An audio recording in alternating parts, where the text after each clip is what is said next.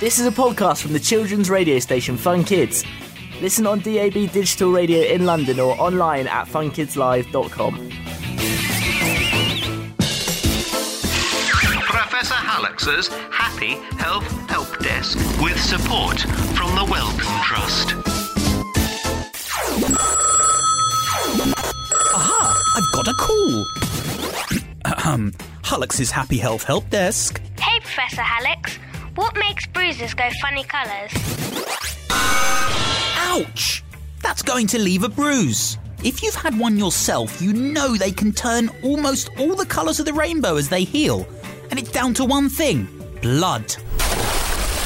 The bang or the bump breaks the tiny blood vessels under your skin. The blood pools in the tissue and starts off looking a bluey purpley colour. Now, your blood isn't blue, it's bright red, but because you're seeing it through your skin, the red tones are lost and it seems much darker.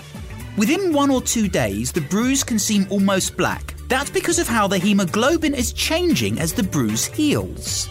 After a few days, as the blood is broken down and removed from the area, the bruise becomes lighter, turning to green or yellow and then faint brown. Most bruises are pretty short lived and disappear in a week or two, but always tell your parents if you notice a bruise that just won't heal.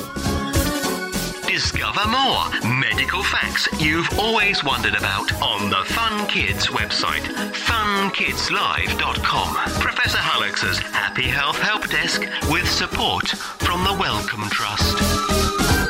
So that was a podcast from the children's radio station Fun Kids. Listen on DAB digital radio in London or online at funkidslive.com.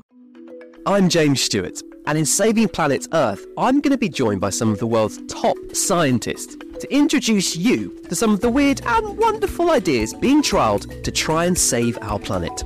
Led, of course, by your questions. Hi, James. I know that climate change is affecting our oceans. Is there anything that's being done to look after it? And one of the solutions involves dolphin poo. This is Saving Planet Earth, available wherever you get your podcasts.